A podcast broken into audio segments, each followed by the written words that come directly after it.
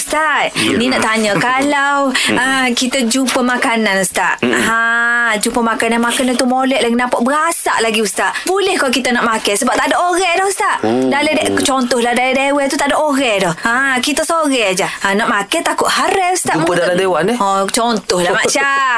Ha, macam mana Ustaz? Baik, dia ini dalam bak luqatah. Luqatah ni bahasa Arab. Maksudnya ialah barang yang tercicir ataupun yang apa yang apa tertinggal oleh seseorang dijumpai oleh orang lain. Ha. Dijumpai oleh orang lain. Maka Hmm. namanya luqatah. Pertama, uh, luqatah ni dia ada kita bagi saya kasar ada dua. Pertama Hmm. barang yang tak cepat punah, tak cepat rosak. Macam duit Itik, Hmm. kan, ha, barang mah. barang-barang mat Ha. kat benda kan barang berharga, Ah. pihak nozah ke kan. Abang kumpai blender ke kan. Ah. Okey. Jadi hak ni kalau kita jumpa kita kena buat outline dulu. Ha, ada semua ulama kata dia tengok nilai pula. Kalau hak yang mahal betul tu setahun. Ha, Oh. sekarang ni ada media sosial kan.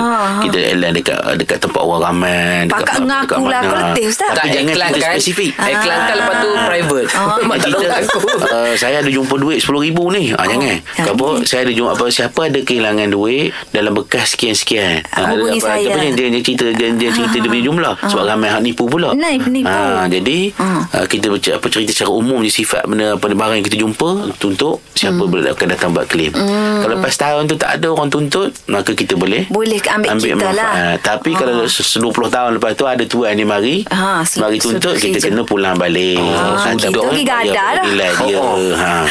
Mana Okey, kalau yang barang yang Makan dia kecil pula. kan barang yang kecil, Kecil, ah. yang yang bukan makanan lagi di tiga hari. Tiga Ah, hari. Barang-barang yang kecil-kecil kan. Ah, contoh RM20 handphone ke, kau. kan, handphone hak yang apa? Congkiang handphone je hak- lah. Cak Ayel lah. Cak Ayel. Ah, Cak ayah Cak kalau Ayel. tolak kedai pun RM1.